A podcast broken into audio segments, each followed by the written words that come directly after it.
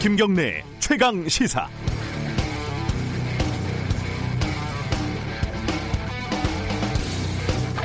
요즘 우리 사회에는 두 개의 음모론이 떠돌고 있습니다. 하나는 정부가 중국의 눈치를 보느라 일부러 중국인 입국 금지를 하지 않았고 그래서 결국 방역에 실패해 코로나가 확산됐다.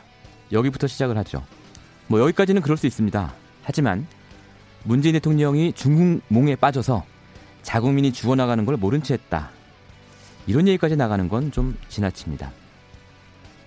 다른 하나는 신천지가 과거 새누리당, 지금의 미래통합당과 수상한 연관이 있다는 주장입니다.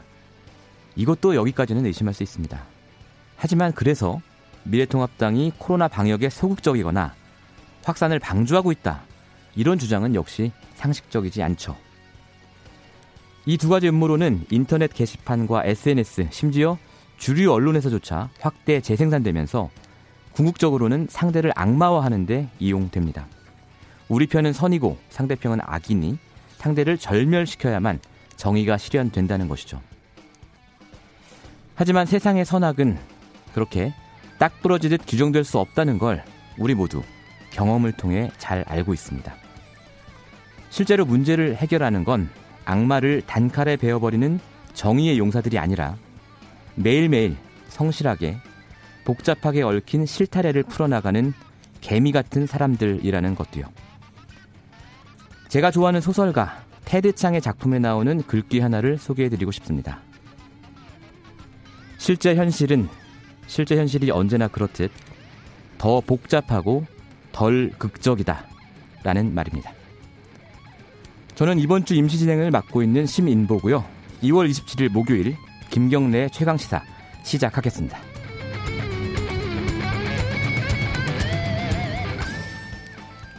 네, 유튜브 라이브로도 함께하고 있습니다. 문자와 콩으로도 참여하실 수 있는데요. 샵 9730, 짧은 문자 50원, 긴 문자 100원이고요. 스마트폰 콩으로 보내시면 무료입니다. 주뉴스 브리핑 시작하겠습니다. 오늘도 고발뉴스 민동기 기자 나와 있습니다. 안녕하세요. 안녕하십니까. 어제 민동기 기자께서 처음으로 지적하신 이 대통령 회의에 밀접 접촉자가 있었다. 네. 이 기사가 오후에 많이 나왔습니다. 아니 그 오전부터 아. 어, 방송 어제 시작하기 전에요. 예. 조금씩 보도가 나오긴 했습니다. 아 그렇습니까? 네네. 겸손한 모습까지. 네. 코로나 상황부터 알아볼까요? 코로나19 확진자가 1261명을 기록을 했습니다. 예. 사망자도 이제 12명으로 좀 늘었는데요. 12번째 사망자는 신천지 교인인 것으로 확인이 됐습니다. 음. 방역 당국은 감염 확산을 막기 위해 기업들에게 재택 근무를 적극 권장을 하고 있고요. 예. 친목 모임과 같은 사적 모임도 최대한 자제해 달라 이렇게 권고를 하고 있습니다. 음. 그리고 오늘부터 다음 달 8일까지 전국의 어린이집은 휴원을 하게 되고요. 예. 돌봄 공백 방지를 위해 어린이집에 당번 교사를 배치를 합니다. 그리고 병원 내 감염 가능성을 차단하기 위해 국민 안심병원이 91곳이 지정이 됐는데요. 네. 호흡기 환자와 비호흡기 환자의 진료 과정을 아. 분리해서 운영에 들어갑니다. 뭐 초등학교 개학이 9일까지 연기되어 있는데 이게 추가 연기될 수 있다 이런 얘기도 오늘 신문에 나오고 그렇습니다. 자 마스크 요새 뭐 마스크 구하는데 다들 정신이 없으실 텐데요. 정부가 뭐 약국이나 우체국, 농협 이런 데서 살 수 있게 하겠다 이런 조치를 발표했습니다. 네, 그러니까 약국, 우체국, 농협과 같은 곳을 통해서 매일 마스크 350만 장을 정부가 공급하기로 했고요. 예. 1인당 구입 가능 수량은 5장으로 제한을 했습니다. 5장이요? 네. 마스크 1일 생산량인 1000만 장 가운데 예. 50% 이상을 공적 판매처에 출고하도록 정부가 이제 지시를 했는데요. 음. 출고, 출고분 가운데 240만 장은 네. 전국 약곳에 100장씩 공급을 하고요. 약국에요? 그렇습니다. 예. 110만 장은 읍면 지역 우체국 1,400곳에 아, 들어갑니다. 약국이나 우체국에 가야 되겠군요. 그렇습니다. 예. 서울 경기 지역 외 농협 1,900곳에도 네. 우선 공급이 되는데요. 음. 이 외에 의료기관과 대구 의사회에 예. 하루 50만 장씩을 공급을 하고 대구 경북 지역에는 하루 100만 장씩을 추가 공급을 하기로 했습니다. 언제부터 살 수 있는 걸까요? 정부 설명은 예. 오늘 오후부터 마스크 오늘 오후부터? 구입이 가능하다라고 설명을 하고 네. 있는데 네. 실제로 그 마스크 물량 공급이 풀리는 시점은 3월 초가 될 것으로 예상이 되고 있습니다. 왜냐하면 이게 다음 주네요. 예. 네. 계약도 해야 되고 네. 공급도 해야 되는 물리적 시간이 있거든요. 음. 이런 걸 고려하면 3월 초라고 생각을 하시면 될 것 같고요. 예. 공적 판매처인 우체국 쇼핑에 들어가 봐도요. 예. 3월 2일 오후부터 판매 예정이다. 아 그래요? 이런 공지가 떠 있습니다. 다음 주 월요일 오후부터입니다. 네. 자 국회에서는 코로나 3법이라는 게 통과가 됐습니다. 어떤 내용이죠? 어제 국회 본회의를 열고 이제 예. 코로나 3법을 의결을 했는데요. 그냥 큰 틀에서 설명을 해드리면. 예. 어, 마스크와 손 소독제 등을 수출하거나 국외 반출을 금지하는 그런 내용이 들어가 있고요. 음. 노인과 어린이 등 감염 취약 계층에 네. 마스크를 지급할 근거도 담겨 있습니다. 아, 저희가 잠시 뒤에 이 국회 코로나 특위 김진표 위원장 연결할 거라서요. 네. 간단하게만 설명해 주셔도 됩니다. 네. 그리고 감염병 환자로 의심되는 사람들 있지 않습니까? 예. 이 사람에게 검사와 자가격리 등을 조치할 수 있는 근거도 마련이 음. 되어 있습니다. 그리고 문재인 대통령이 여야 사당 대표에게 회동을 제안을 했거든요. 네. 야당이 이 제안을 받아들였습니다. 아하. 더불어민주당 이해찬, 미래통합당 황교안, 민생당 네. 유성엽, 정의당 심상전 대표가 참석을 하고요. 아까 잠깐 얘기하셨던 네.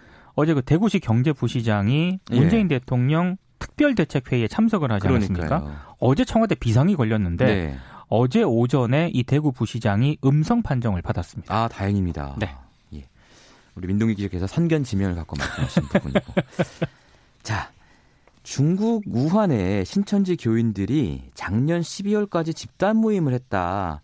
이런 외신 보도가 있었어요. 홍콩 사우나 차이나 아, 사우스 차이나 모닝 포스트가 보도한 네. 내용인데요. 네. 우한의 네. 신천지 교인이 한 200명 정도 되는데 이들이 지난해 12월 코로나19 확산의 심각성을 깨달은 이후에야 모임을 중단했다. 어, 이런 내용입니다. 어. 그리고 종말론 사무소라는 유튜브 채널이 있던데요. 예.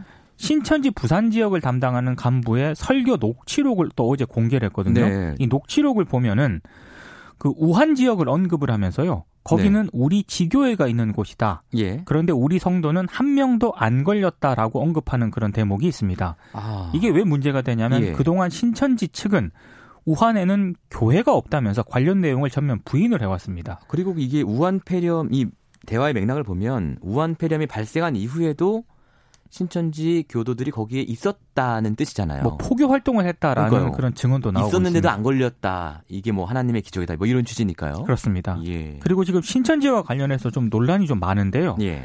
그 신천지 과천본부에서 코로나19 확진자 두 명이 나왔거든요. 음. 근데 신천지 측이 경기도에 이 과천본부 예배에 1290명이 참석했다면서 명단을 제출했습니다. 예. 근데 경기도가 확인을 해보니까 이 예배에 9,930명이 아이고. 참석을 했다고 합니다. 거의 8배 차이가 나네요. 그렇습니다. 그리고 대구시 등에 따르면 예. 또 신천지 측이 정부에 제공한 명단에는 예비 교인인 교육생의 정보가 빠져 있다고 하고요. 아. 일부 신도는 역학조사 과정에서 자신의 동선 일부를 숨기거나 거짓으로 지금 진술을 해서 방역 당국이 애를 먹고 있는 상황입니다. 어제 저희 변상욱 CBS 대기자 전 대기자가 출연하셔가지고 이 문제 바로 지적하셨거든요. 네. 그래서 이제 이만희 교 그 총회장이 어, 집에서 공부해라라는 교실을 내려야 된다. 시험 보겠다. 그렇게 해야 될 것 같습니다. 예. 근데 나타나질 않고 있어가지고요. 그러니까요. 자, 중국의 지방 정부가 한국인 승객을 잇따라 강제 격리하는 일들이 벌어지고 있습니다. 이거 참그 서운한 음, 일인데요. 네, 산둥성 웨이아이 씨가 예. 인천발 제주항공, 동방항공 탑승객 가운데 한국인 일부가 발열 증세를 보였다면서 한국인 30명을 포함한 탑승객 전원을 음. 격리 조치를 했습니다. 네. 그리고 인천, 인천에서 예. 난징 공항에 들어온 아시아나 항공편에서도요. 중국인 승객 3명이 발열 증상을 보였거든요. 네. 한국인 65명을 포함한 승객 94명이 호텔에 또 격리가 됐고요. 어허. 지난 25일부터 현재까지 중국 웨이하이와 난징에서 격리된 한국인이 모두 114명으로 집계가 됐는데요. 예. 이 우리 같은 경우에는 예. 중국 후베이성을 제외하고 중국인 입국 금지를 하지 않았거든요. 그렇죠. 그래서 강경화 장관이 이건 좀 과도하다라고 지적을 했고요. 그렇습니다. 외교부가 예. 주한 중국 대사를 어제 외교부 청사로 초치를 했습니다. 예. 그리고 어제까지 한국인과 한국을 경유한 외국인의 전면 입국을 금지한 나라가 모두 14 그러니까 예. 14개국이고요. 예. 제한 조치한 나라까지 포함하면 네. 한 30개국 정도 됩니다. 예. 이게 중국 중앙 정부가 아니라 지방 정부가 한 일이라 참 공식 항의하기도 좀 어렵고 뭐 그렇게 얘기를 하고는 예. 있습니다. 중국에 이상합니다. 네. 홍익표 더불어민주당 수석 대변인이 결국 사퇴를 했어요. 이 네. 봉쇄 네. 발언 때문이죠. 대구 봉쇄. 그렇습니다. 뭐 예. 일단 문재인 대통령이 직접 나서 정정을 하고 네. 당 지도부까지 고개를 숙이니까 자리에서 물러난 것으로 보이는데요. 예. 이인영 원내대표도 최고위원 회의에서 예. 방역 전문, 전문 용어상 감염 차단을 의미하는 말이었는데 음. 용어 선택이 매우 부주의했다. 네. 참으로 송구스럽다 이렇게 사과를 했고요. 후임에는 초선의 강훈식 의원이 내정이 됐습니다. 네. 뭐 정치권 소식이 꽤 많습니다. 뭐 특히 어젯밤에 이제 민주당의 경선 결과 일부가 발표됐기 때문에 이 소식 좀 정리해 볼까요? 더불어민주당 이석현, 이종걸, 뭐 심재권, 신경민, 권미혁 예. 의원 등 현역 의원 7명이 예. 경선에서 탈락을 했습니다. 아, 이석현, 이종걸 의원도 떨어졌습니까? 그렇습니다. 그 탈락한 의원, 현역 의원이 모두 31명인데요. 예. 민주당의 현역 물갈이 비율이 20%였거든요. 네. 지금 24.2%로 아, 이미 넘었군요. 넘었습니다. 예. 그리고 미래통합당 공천관리위원회는 예. 이준석 최고위원, 어. 김병민 어. 경희대 개건교수 그리고 예. 김재섭 가치오름 대표를 예. 공천을 했습니다. 모두 30대입니다. 그렇습니다. 예. 아, 그리고 오늘 동아일보를 보니까요. 미래통합당 공천관리위원회가 삼선의 권성동 의원을 네. 컷오프하는 방안을 논의하고 음. 있는 것으로 알려졌다. 또 이렇게 보도를 예, 하고 뭐 있습니다. 여러 논란이 있었으니까요. 네. 자, 20대 국회의원 아파트 재산이 평균 16억이다. 이 소식은 뭡니까? 그 경실련이 조사를 했는데요. 예. 2016년 조사에서는 평균 11억 1천만 원이었거든요. 예. 근데 2019년에는 15억 8천만 원으로 아. 한 4억 7천만 원 정도 올랐다고 밝혔습니다. 아파트값이 다 올라서 그런 거겠죠, 아마. 그 조사 대상 예. 의원 가운데요. 예. 아파트나 오피스텔 재산이 10억 이상인 의원이 121명이었고요. 네. 10억 미만인 의원은 102명이었습니다. 예. 어, 그리고 아파트 재산 1위가 네. 박덕흠 미래통합당 아. 의원이었는데 예. 세 가구를 보유를 했는데요. 예. 올해 시세 기준으로 93억 2,500만 원으로 조사가 예. 됐고요. 이분은 원래 재산 많기로 유명한 분이니까. 그렇습니다. 그리고 예. 진영 행정안전부 장관이 71억 6,800만 원으로 2위를 차지했습니다. 알겠습니다. 오늘 소식 잘 들었습니다. 고맙습니다. 뉴스브리핑 고발뉴스 민동기 기자였습니다. KBS 일라디오 김경래 최강시사 듣고 계신 지금 시각은 7시 32분 9초 지나고 있습니다. 최강 시사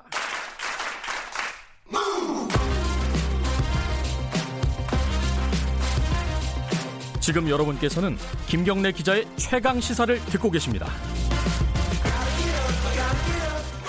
드디어 국회에서도 코로나19 대응이 본격적으로 시작이 됐다고 합니다. 첫째는 어제 본회의에서 의결된 코로나 3법이고요. 둘째는 국회 차원의 국회 코로나19 대책특별위원회 구성입니다. 이 국회 코로나19 대책특별위원장 더불어민주당 김진표 의원인데요. 연결해서 자세한 얘기 좀 들어보겠습니다. 안녕하십니까? 네, 안녕하세요. 예. 국회는 이제 괜찮은 거죠? 방역 다 끝나고. 아, 네, 그렇습니다. 네. 예. 방역사를 했고요. 네. 예. 이 코로나 19 대책 특위가 어제 구성이 됐는데. 네네. 이게 사실은 지난 5일에 여야 합의가 됐던 문제잖아요. 그랬었죠. 예. 근데 국회가 뭐 물론 이제 일 처리가 항상 합의를 거쳐야 되기 때문에 느린 건 저희가 알고 있습니다만 너무 오래 네네. 걸린 거 아닌가요? 좀 그런 면이 있죠. 뭐 명칭 가지고 뭐 지역 우한 폐렴 특위 뭐 이런 식으로 하자는 일부 야당의 주장이 있었는데 그건 적절하지 않다는 걸 조정. 아, 명칭 문제가 있었군요. 네, 예. 조정이 시간이 좀 걸렸고요. 예. 그리고 지난주 어, 금주 초에 이제 발족하려고 하다가 그 국회에 그 확진자가 예, 예 방문해서 예, 행사를 치르는 예. 그저 곽상도 의원 행사에 참여 그런 것 때문에 국회 전체를 문을 아. 닫고 소독하는데 또 며칠 소모하고 그러다 보니까 좀 늦었습니다. 그랬군요. 네. 위원장이 되셨는데 네. 왜 어떻게 위원장이 되신 거예요? 어떤 점을 인정받으셔서? 어, 글쎄요. 제가 이제 행정 네. 경험이 여러 면에서 일을 음. 해본 경험이 있으니까 예. 또 그, 그런 것들을 아마 고려해서 여야 간의 의견을 잘 조정하면서 예. 어, 이 문제는 정쟁을 떠나서 예. 어, 정부가 추진하고 있는 감염병 예방을 위한 정책을 적극적으로 지원하면서 또 종합적인 감염병에 관한 근본적인 관리 대책을 좀 점검하라 이런 취지의 예. 책이니까 예. 아마 저를 갖다가 이렇게 임명하신 것 같습니다. 예. 기대에 부응하는 활동을 해주셨으면 좋겠고요. 네네. 근데 이제 좀 상식적으로 좀 이렇게 생각을 해보면 이 코로나 방역이라는 것은 거의 이제 정부의 행정 조직이 하는 일인데 네. 국회가 할 일이 뭐가 있을까 이런 생각도 좀 들거든요. 어떤 활동을 하게 됩니까? 메르스 사태 때 이제 감염병에 관해서 홍역을 한번 치렀었죠. 예. 그런데 그때도 많은 전문가들이 여러 가지 이야기들이 나오고 했는데 음. 막상 그게 지나고 나서 그것이 제도적으로 아. 어, 제대로 만들어졌냐 하면 그렇지 않습니다. 예. 그래서 어저께 이제 그동안 논의되던 것을 보건복지위의 아, 보건복지위원회 안을 중심으로 해서 예. 소위 코로나 3법을 통과되지 음. 않았습니까? 음. 그렇지만 어, 감염병 관련해서 보면 예. 아직까지 역학조사관이라든가 감염관리 그 전문 인력을 제대로 육성하고 예. 충분히 확보하고 있느냐 예. 이런 것도 이제 점검해서 저, 이번에는 좀 확실하게 해야 되고요. 예. 또 감염병 감염병의 전문 병원이 현재 두 개서밖에 없지 않습니까? 이걸 권역별로 좀 확실한 숫자를 확보해야 음. 하고 백신 연구 개발 같은 것도 정부가 좀 재정적으로 지원해줘야 효과가 있거든요. 예. 또 예, 긴, 그 어려운 사람들, 특히 소상공인, 자영업자 이런 사람들이 제일 어려운데 또 대구 경북 지역이 어려운데 이런 경우 이들에 대한 긴급 복지 지원이 제도화되어야 되는데 아. 늘 예비비를 그냥 투입하는 식으로 하는데 예, 그게 예. 아니다. 감염병이 지금 주기적으로 발생하니까 예. 그 다음에 어, 예를 들면 학생들 지금 그 등교를 어, 하면 맞벌이 부부들이 아이들을 맡길 데가 없지 않습니까? 예, 예, 예. 이런 돌봄 지원 강화 이런 것들도 제도화하고 아. 좀더 강화시켜야 되니까 예. 아마 이런 것들을 종합적으로 다루는 특이 활동을 할까 생각하고 있습니다. 그러니까 말씀을 들어보니까 이게 대부분 좀 장기적인 어떤 대책들, 장기적인 법제화, 제도와 관련된 이야기들이에요. 그러니까 그렇지만 예. 이제 당장 급한 것은 코로나 19의 그 확산 방지 대책. 예. 특히 예, 이제 현재 치료 격리하고 있는 병원에 인력이 부족한 거 아닙니까? 그건 당장 해결할 수 있습니까, 그걸? 그런 것들을 이제 정부에서 하지만 예. 저 국회에서도 그것을 독려하고 지원해 줘야 되겠죠. 예. 어쨌든 어 이번 사태로 이제 어 우리 사회가 얻게 될 교훈 이런 것들 좀 법제화하는데 방점이 찍혀 있는 것 같은데 네네. 그럼 당장 이번 사태 종식을 위해서 좀 국회가 협력할 만한 일은 없습니까? 가장 급한 것은 추경의 통과죠. 아, 추경이요? 네, 이제 예. 다음 주 초에 정부가 추경안을 상정할 것이고, 예. 그러면 이제 예결위로 넘겨서 상임위원회를 심의를 거치고 예결위로 넘겨서 저 신속하게 통과돼야 되는데 아마 위원회 간에 서로 어그 좀 이견이 있을 겁니다. 그런 것들은 우리 특위에서 조정해서 아. 어, 추경안이 좀 신속히 통과될 수 있도록 예. 지원하는 역할도 특위가 해야 될 것 같습니다. 지금 추경의 규모를 가지고 뭐 여러 가지 이야기들이 나오고 있는데요. 네. 뭐 10조 원이 넘어야 된다라는 얘기는 뭐 공통적으로 나오는 얘기 같은데 대략 어느 정도로 네. 예상하고 계십니까? 경제 전문가기도 어, 하시니까요. 예, 어, 메르스 당시 때 문재인 대통령이 그 당시 야당 대표였었죠. 예. 그런데 11조 규모의 그 추경을 18일 만에 통과시키는데 협조해줬던 그런 일이 있었죠. 음. 이번에도 대개 그것보다 그것보다는 좀 커지지 않을까 그런 예. 생각하고 있습니다. 예. 뭐 추경이라는 게 또 규모도 규모지만 속도가 중요한 거 아니겠습니까? 지금 같은 상황에서는. 그렇습니다. 지금 예. 여야 간의 추경에 관해서는 근본적으로 의견의 일치를 보고 있으니까 오늘 예. 대통령께서 이제 국회에 오셔서 야당 사당 대표들과 의논을 하면 더 윤곽이 들어지겠습니다만 추경은 아마 2월 국회 그러니까 3월 17일까지로 종료되도록 되어 있는 2월 네. 국회 안에서 마무리하는 쪽으로 음. 아, 협의가 되지 않을까 생각합니다. 예, 뭐 마음 같아서는 그거보다 더 앞당겨야 되지 않을까 뭐 이런 생각도 좀 드는데. 아, 우선 예비비를 지금 지원하고 있으니까요. 예. 네.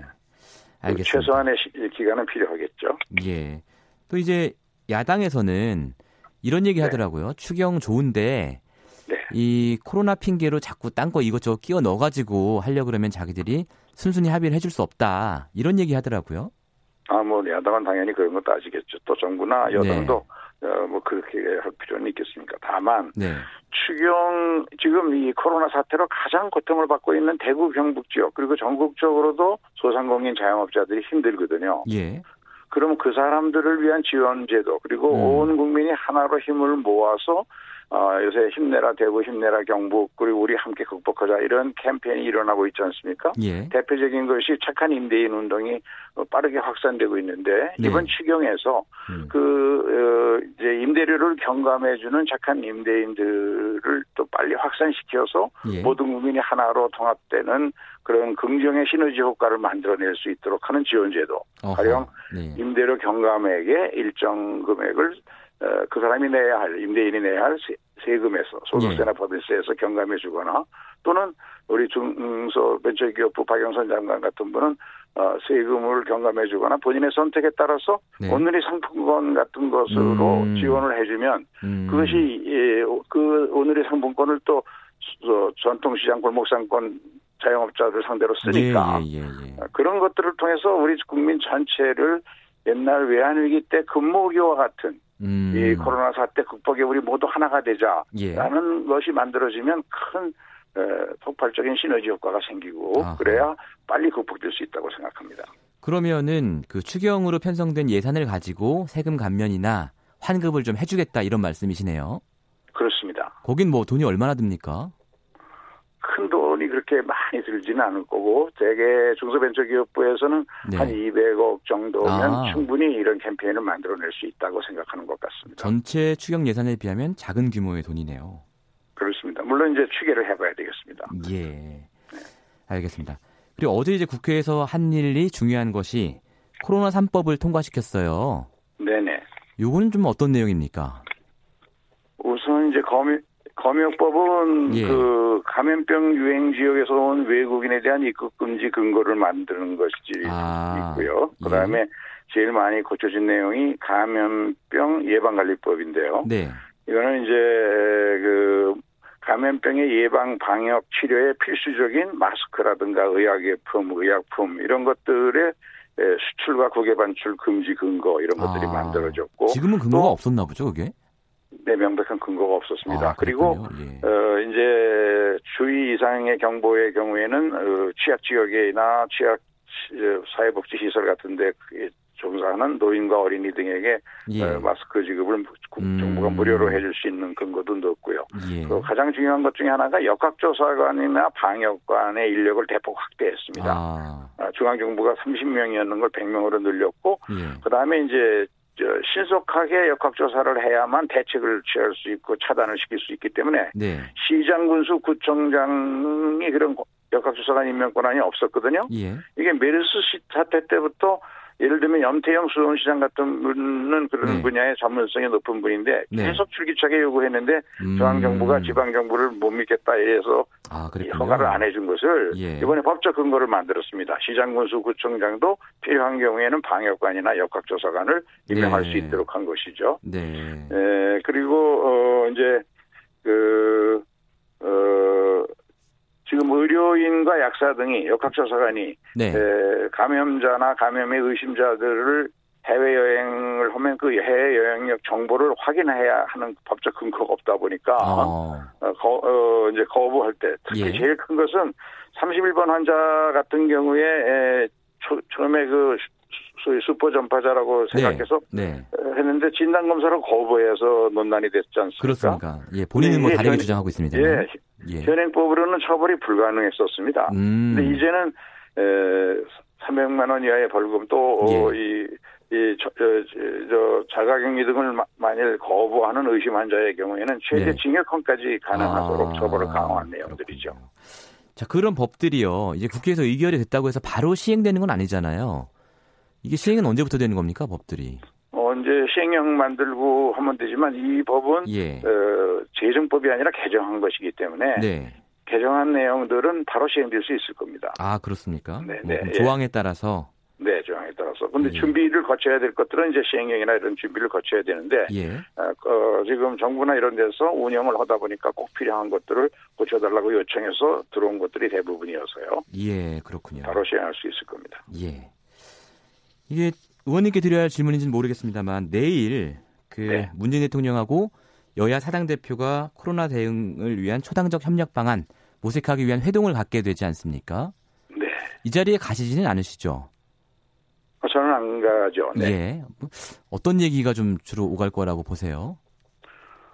어, 우선은 음, 전 국민이 우리 저 심내라 대구 경보 우리 함께 극복하자 이런 어, 그 긍정의 시너지 효과를 만들어낼 수 있도록 예. 정, 정치권이 네. 에, 그 이것만큼은 정쟁의 대상으로 삼지 않고 초당적으로 협력하는 모습을 보여주는 게 저는 가장 중요할 거라고 생각합니다. 음. 그래야 지금 대구 같은 곳에서 이성주 그 대구 의사회장이 어제 의료 인력 부족해서 저 걸기 축구 공문을 보냈더니 하루 사이에 250명의 의료인이 예. 대구로 모여드는 그런 대단한 어, 우리 우리 예. 국민들 아닙니까? 예. 그러면 정치권에서 이 문제를 가지고 다시 또 티각태각하고 정쟁에 누구 책임이냐 이런 걸 묻고 따지고 하는 정쟁의 대상으로 삼기보다는 어떻게 예. 하면 어, 국민의 에너지를 모아서 하루빨리 극복할 수 있을까 음. 이런 것들에 대한 논의를 하고 그거에 대한 의견을 모아서 국민들을 예. 안심시키고 국민들에게 힘을 주는 일이 예. 정치권이 해야 할 일이라고 생각합니다. 예. 방금 이제 정쟁하지 말아야 된다 이런 말씀하셨는데도 이런 질문을 드려서 좀 송구합니다만. 네네.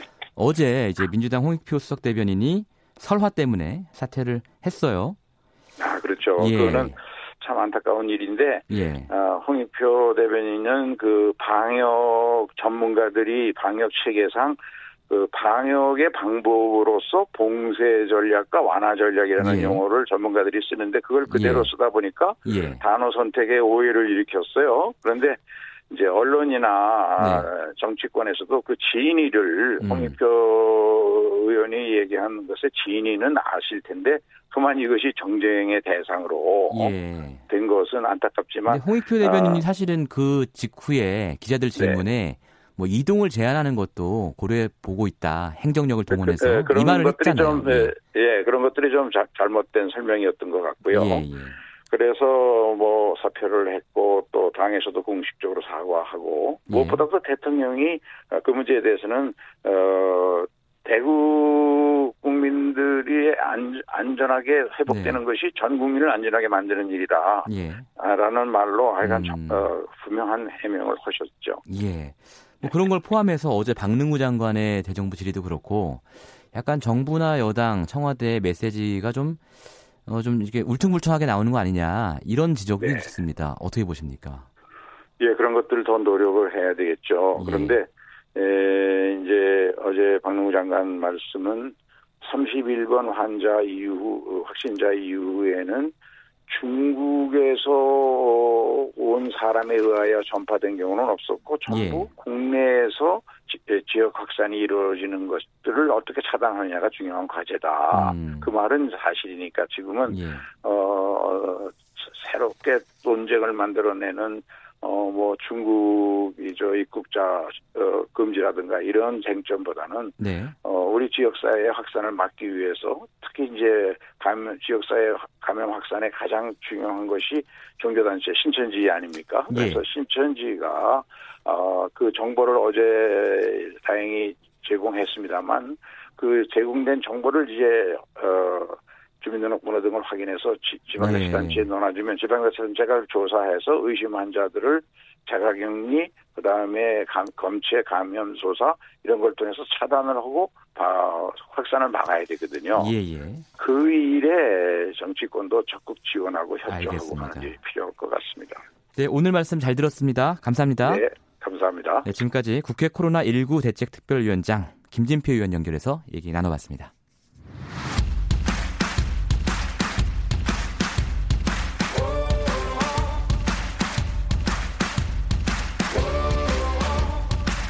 여러분의 아침을 책임집니다. 오늘 하루 이슈의 중심 김경래 최강 시사.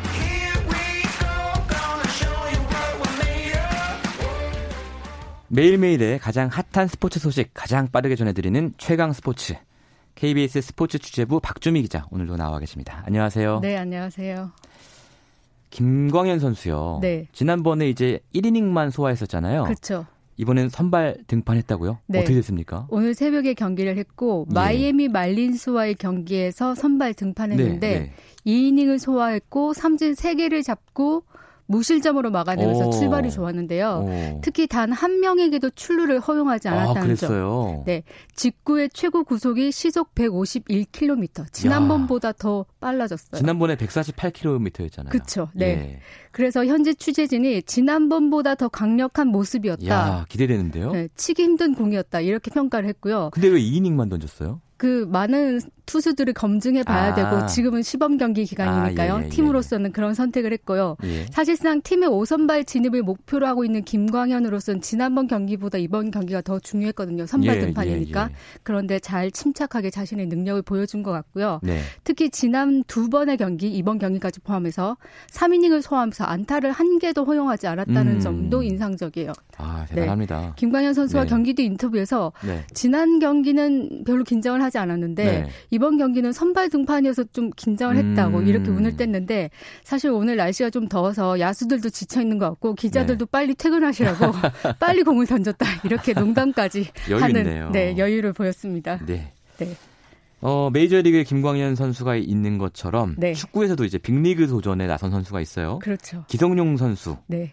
뭐 스페인 리그 일부 입단이 확정됐다고요. 그렇죠. 김광현 선수처럼 이미 해외 무대에서 그리고 국가대표팀에서 능력을 입증한 음. 31살의 기성용 선수도 예. 뭐 이제는 안정된 무대에 계속 있어도 맞습니다. 되는데 예. 새로운 도전에 나서서 좀 화제가 되긴 했는데 예. 유럽 3대 빅리그 중 하나인 스페인 프리메라리가에 이제 도전을 하거든요. 음. 국내 무대 복귀 무산 이후에 미국, 중국, 중동 계속 고민을 하다가 스페인행으로 예. 결정하면서 그리고 2부 팀과 협상을 했었는데 네. 2부 팀 협상 보도가 나간 이후로 1부 팀에서 막 적극 아, 오퍼가 왔어요. 그래요. 스페인에 온다고 막 이러면서 어. 그래서 이제 1부 팀들로부터 오퍼가 쏟아졌고 네. 네. 결국 마요르카로 가게 됐어요. 유명한 팀입니까? 제가 잘 몰라서. 팀은 네. 지금 현재 예. 성적이 좋진 않고 음. 우리가 알고 있는 명문 뭐 이렇게 네, 네, 잘 알려진 팀은 아니에요. 현재 리그 20개 팀 가운데 18위에 있거든요. 예. 어, 하위권 3개 팀이 다음 시즌에 강등을 되는데 강등 네. 위기에 있는 팀이라고 볼 수 있죠. 그렇군요. 이 팀으로서는 기성용 선수의 프리미어 리그에서의 네. 어떤 능력을 네. 보면서 당장 즉시 전력감으로 우리의 강등 음. 위기를 막아줄 선수다라고 음. 생각을 해서 6 어, 올해 6월까지 단기 네. 계약을 어, 제시하면서 우리 팀에 빨리 와서 즉시 전력감으로 빨리 와달라 네. 이렇게 적극적으로 오프를 했고 기성용 선수도 마요르카의 그런 의미로 이제 갖게 됐고요. 음. 그이 3개월이 짧지만 네. 이 기간 동안 또 자신의 모습을 잘 보여주며 일부 리그 다른 팀들로부터 오퍼가 올 수도 있으니까 스페인 예. 무대 이제 잔류할 수 있고 기성용 선수는 사실 스페인 무대를 꿈꿔오긴 했었어요. 어린 예. 시절부터 예. 사베 알론소라고 스페인에서 활약한 선수가 있는데. 예. 이 선수를 굉장히 동경했거든요. 그래서 이 그랬군요. 선수를 어, 그린 마음에 스페인에 결정했습니다. 좋겠습니다. 네. 네. 김경래 최강시사 1부는 여기까지고요. 잠시 뒤 2부에 다시 찾아오겠습니다.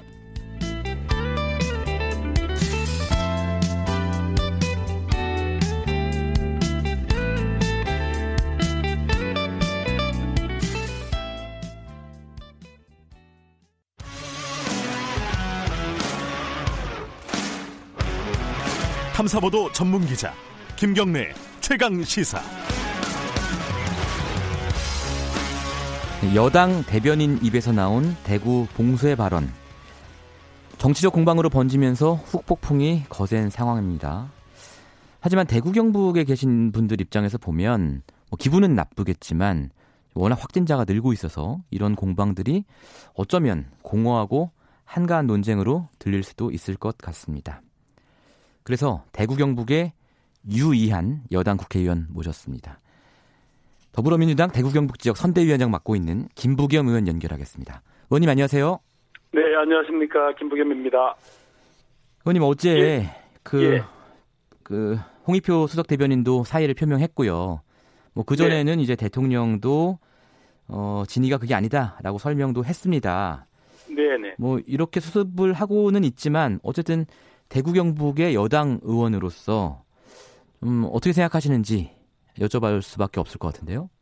예, 그 저도 이제 감염병 전문가들하고 이야기를 나눠보았더니 봉쇄와 완화라는 게 예. 방역 전문 용어인 건 맞습니다. 예. 그러나 대구 시민들은 방역 전문가가 아니잖아요. 음. 그러니까 그냥 일상 용어의 의미로 아, 이 대구 봉쇄하는 갑다.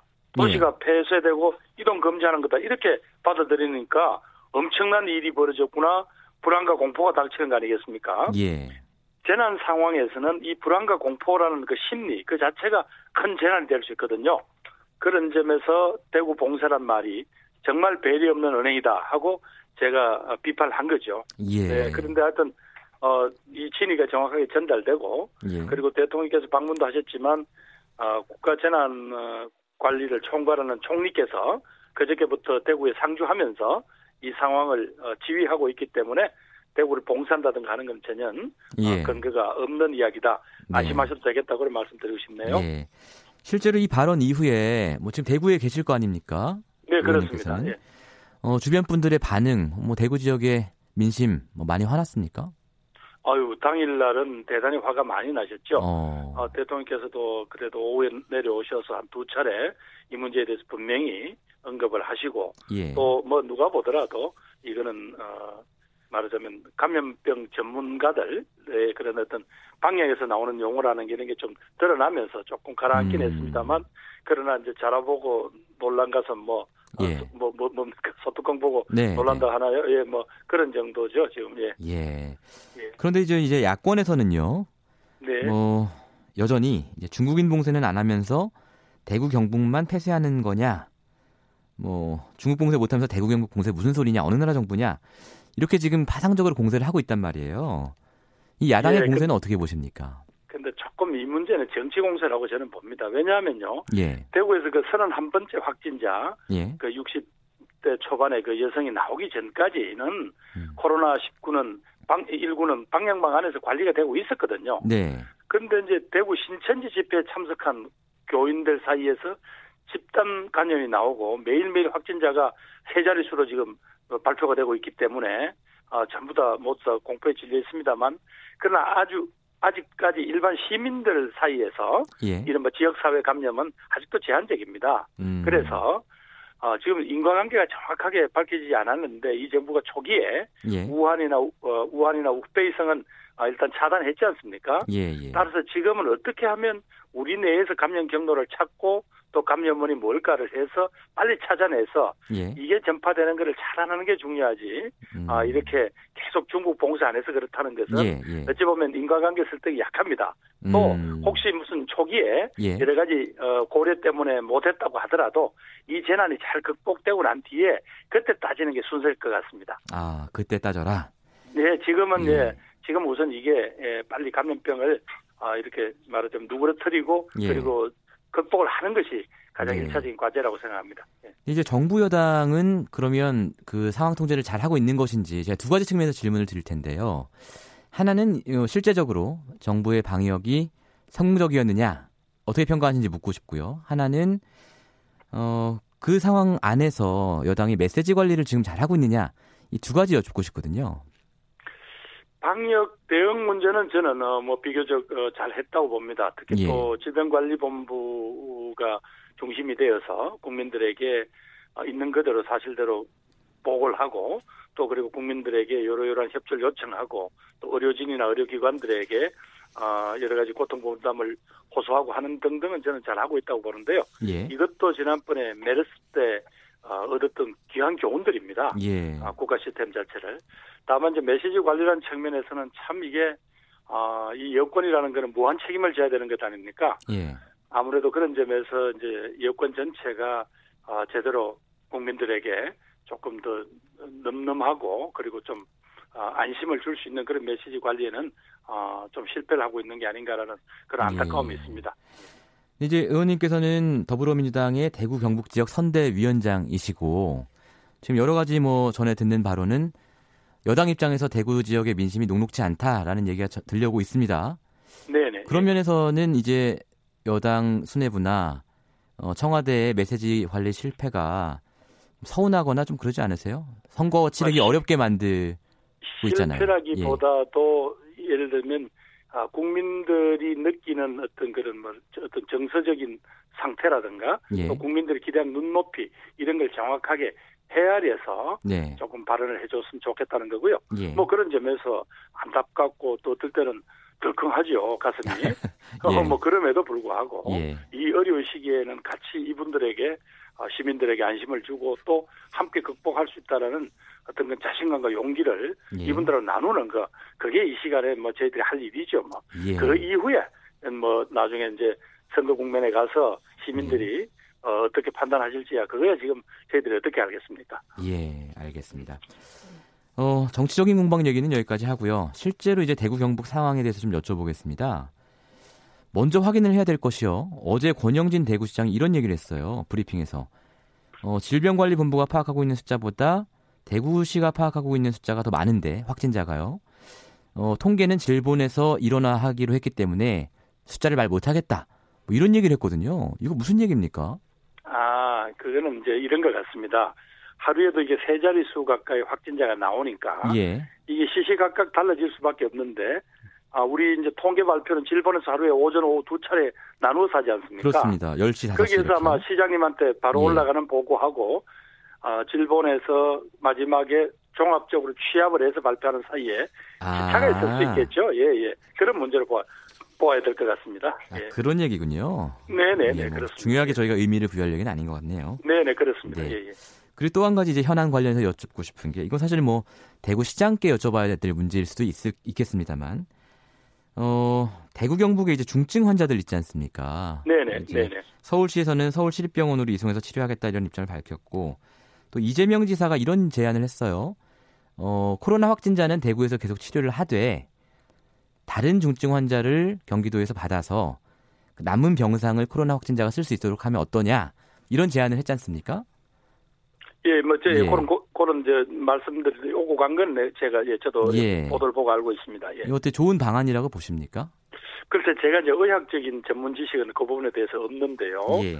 우선은 아마, 어, 지금 현재 음압 병상이 좀 부족해서 음압 병상에서 치료를 받아야 되는 분들하고, 예. 그 다음 에 이런 중증 환자들을, 어, 뭐, 국민 안심병, 안심병원이라 해서 호흡기 환자들은 따로 지금 현재 이렇게 치료를 하자라고 하는 그런 아이디어이 나오고 있지 않습니까? 예. 그럼에도 불구하고 중증 환자들이 급하다면 뭐 서울시장님이 말씀하신 부분도 있고 또 예. 국가가 지금 몇 개 가지고 있는 중요 병상들을 가지고 있는 게 있습니다. 예. 를 들면 뭐 대전 국군병원이라든가 네. 혹은 저 국립 어, 어, 메디컬 센터라든가 이런 어, 곳에 우선 아, 국가가 이 문제를 나서서 어, 정리를 해야 되겠죠. 그러, 그러고도 여전히 이제 아마 다른 지자체의 도움이 필요하면 예. 서울시장님이나 경기지사님하고 이런 문제를 논의를 해야 될 텐데 아마 경기지사님은 지금 경기도의 어, 이 확산되는 어, 속도가 만만치 않기 때문에 예. 어, 쉽게 말하자면 경기도의 음. 그런 그 어, 말하자면 뭐라 그럴까 병상을 예. 쉽게 지금 줄 수 없겠다 뭐 그런 취지 아니었을까요? 예. 예. 다만 이제 환자를 어, 이제 가벼운 환자들은 이제 보내라라고 하는 부분들은 제가 그 의학적으로 어떤 가능성이 있는지 이런 부분들은 알겠습니다. 정확하게 잘 모르기 때문에 예, 예. 조심스럽네요. 제가 이제 두 가지 좀 급해 보이는 현안 먼저 여쭤본 거고요. 어, 대구 상황으로 한번 가보죠. 지금 확진자가 1,261명인데 그 중에 1,000명 넘게 대구 경북 환자들이에요. 네네네. 그리고 뭐 10개 시, 13개 군 중 이미 10개 시 모든 곳에서 확진자가 발생을 한 상황이고요. 네. 지금 현장에 계시니까 지금 실제로 분위기가 좀 어떻습니까?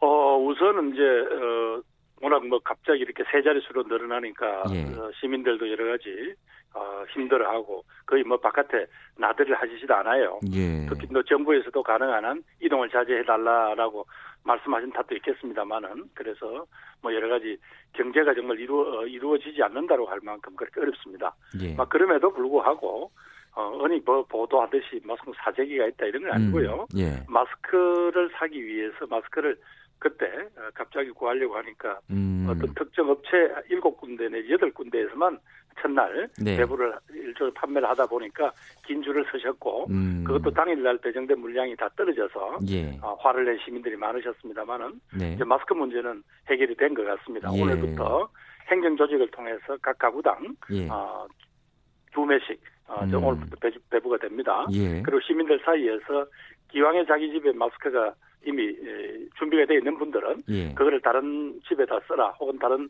용도로 쓰라고 뭐 또 기부하는 그런 시민 릴레이도 있고 이렇습니다. 예. 따라서 뭐 시민들이 조금 어, 앞날을 모르기 때문에 오는 약간의 두려움은 있겠지만 예. 의외로 이제 초기보다는 조금씩 음. 안정이 되시는 것 같아요. 그런 분위기. 따라서 예. 너무 예, 막 어떤 이런 문제들이 엉뚱하게 예. 정치적으로 비화된다는 둥, 누구는 잘하는데 네. 누구는 네. 못한다는 둥 이런 식으로 엉뚱한데 비화가 되지 않았으면 예. 좋겠고요.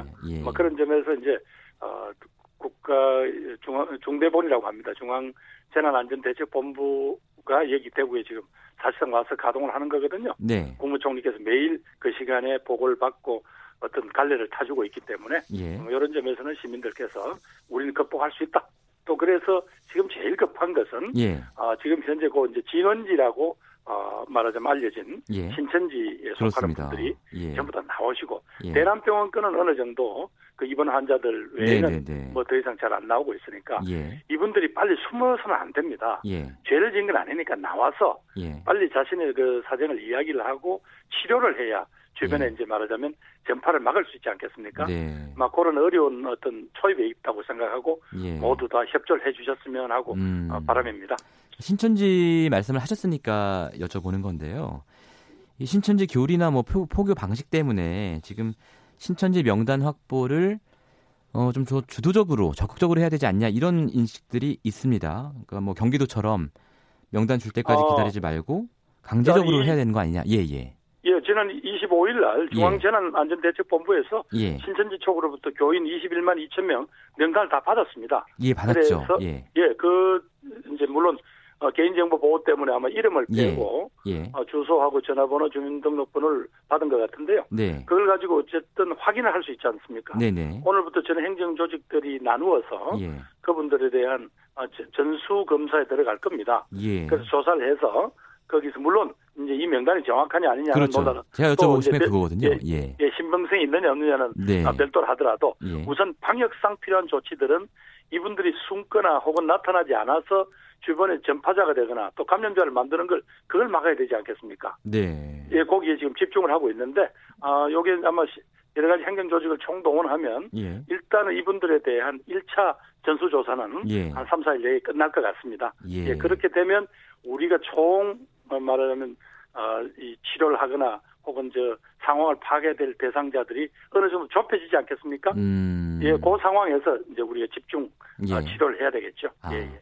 제가 여쭌 것은 이제 어, 경기도의 경우에도 어, 신천지 쪽에서 제시한 명단하고 예, 예. 어, 강제적으로 확보한 명단의 차이가 있고요. 그리고 네네. 어, 이른바 교육생이라고 하는 예비 신도들 이런 명단들은 누락되어 있었다는 것이거든요. 그래서 대구 쪽에서도 어, 신천지 쪽이 제공한 명단 외에 다른 자료들을 확보하기 위한 노력이 필요하지 않겠냐 뭐 이런 말씀을 드린 건데요. 글쎄, 그건 이제 아마 네. 대구 시장님이 예 그렇습니다. 왜 예, 경기지사처럼 예. 그렇게 과감하게 하지 않느냐라고 뭐 이렇게 예. 비판을 받고 있는 것으로 알고 있습니다만, 예. 뭐 그럼에도 불구하고 대구시는 대구시 나름대로 네. 어 이제 이제 초기에 뭐 그런 방침을 정한 이유가 있겠죠. 왜냐하면 음. 아 이렇게 해서 이분들이 그냥 숨어버리면 네. 아마 대책이 없다라는 어떤 그런 판단도 했을 텐데 예. 또뭐 저 요거는 어, 관계 당국을 믿고 왜냐하면 이게 어차피 그분들이 숨어서 될 일은 아니잖아요. 그렇습니다. 안 나타나서 예, 예, 예. 자기 소재를 밝히지 않는다고 해서 그분이 어떤 형태로든지 어, 말하면 이 균을 가지고 있으면 예. 바이러스를 가지고 있으면 이게 계속 그 주변에다가 피해를 끼친단 말이죠. 예. 따라서 그분들을 빨리 어, 드러내놓고 예. 어, 이제 치, 어, 치료를 받으라고 이렇게 하는 것이 우선 급하겠죠. 다만 지금 아까 말씀하신 그 질문에 대해서는 뭐 대구 시장님들 고민이 있을 거니까 뭐 음. 뭐 그거는 좀, 예, 좀 두고 보십시다. 예. 알겠습니다. 지금 이제 대구가 정말 이제 고군분투를 하고 있는 상황인데요. 네네. 어, 다른 지역에서 혹은 정부 차원에서 대구를 도와줄 수 있는 일이 있다면 어떤 것들이 있을까요? 예, 우선 뭐 초기보다는 어, 우리 국무총리께서 직접 중앙재난안전대책본부를 어, 여기서 지휘하고 계시니까 예. 조금 어, 이렇게 갈래가 타지는 것 같고, 네. 그 다음에 어, 각 부서마다 자기들이 내는 어떤 발언들, 예를 들면 병상을 얼마를 확보했다든가 이게 실질적으로 현장에서 얼마나 어, 정말 준비가 돼 있는 건지 예. 뭐 이런 등등에 대해서도 이제 일단 정리가 되는 것 같습니다. 예. 다만 지금 이제 안타까운 것은 확진자로 돼 있으면서도 병상이 부족해서 입원을 못하고 어, 자가 이제 이제 경증 환자지만 물론 네. 어, 집에서 자가 격리하고 있는 분들이 있거든요. 네. 그리고 이런 부분들에 대해서 어떻게 빨리 입원을 시켜서 음. 치료를 해야 되는가 하는 아, 이런 부분들이 급하고요. 예. 그리고 점차 점차 어, 병상 확보를 원래 약속했던 부분들이 네. 기왕에 있던 환자들을 다른 병원으로 옮기거나 이렇게 설득을 해서 음. 지금 병상이 확보되고 있는 중입니다. 네. 따라서 이제 이런 부분들은 이제 조금 어, 저 일이 진행이 되어 갈 것 같고요. 예. 제일 힘든 게 지금 갑자기 이렇게 병상도 늘어나고 하니까 의료진들이 음. 너무 지금 혹독하게 지금 힘이 드는 것 같습니다. 예. 그래서 또 이성구 대구 의사회 회장님께서 그저께 왜 좀 호소하는 편지도 보내셨잖아요. 그렇습니다. 그러면서도 또 고마운 거는 어, 우리 대구 의사 선생님들뿐 아니라 전국에서 200분 이상의 예. 자원봉사 의사 선생님들이 어, 오고 계셔요. 또 예. 오셔서 직접 어, 자기 활동을 하시고 정말 눈물겹거든요. 예. 뭐 의사 선생님들도 보면 여러 가지 장비를 착용해도 보면 가끔씩 이렇게 이렇게 감염하는 사례가 나타나지 않습니까? 예. 그러면 정말 자기 위험을 감수하고 어, 이 대구 시민을 위해서 그분들이 와주신 거거든요. 예. 따라서 이런 분들 보면 우리가 어려울 때 네. 어, 서로를 돕는 이런 우리들의 어, 오랜 전통들, 네. 자랑스러운 전통들이 되살아나는 거 아닌가. 음. 그래서 대구 시민들도 바로 이런 국민들을 믿고 예. 극복해낼 수 있겠다 이런 생각이 듭니다. 알겠습니다. 마지막으로 지금 대구 경북 지역에 대해서 특별 재난 지역 선포 뭐 이런 논의가 정치권에서 있지 않습니까? 네네. 뭐 미래통합당도 중앙하고 있고 대통령도 오히려 그것만으로는 불충분하다 이런 말씀도 하셨는데요. 이 문제는 네. 어떻게 풀려야 된다고 보세요?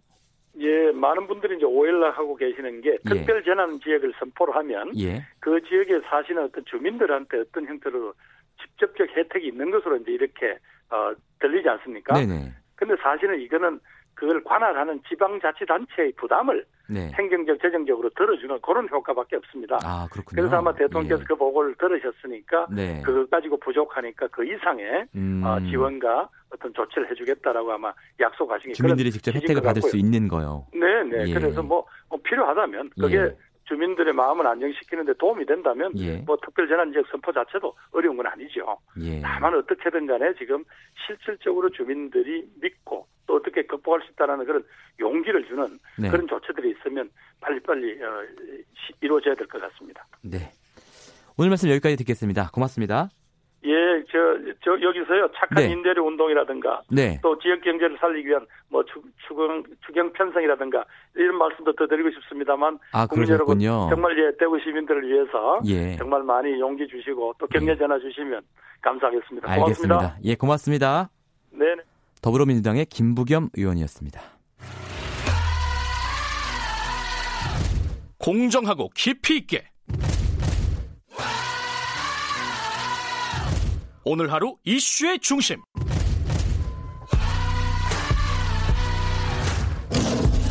김경래 최강 시사.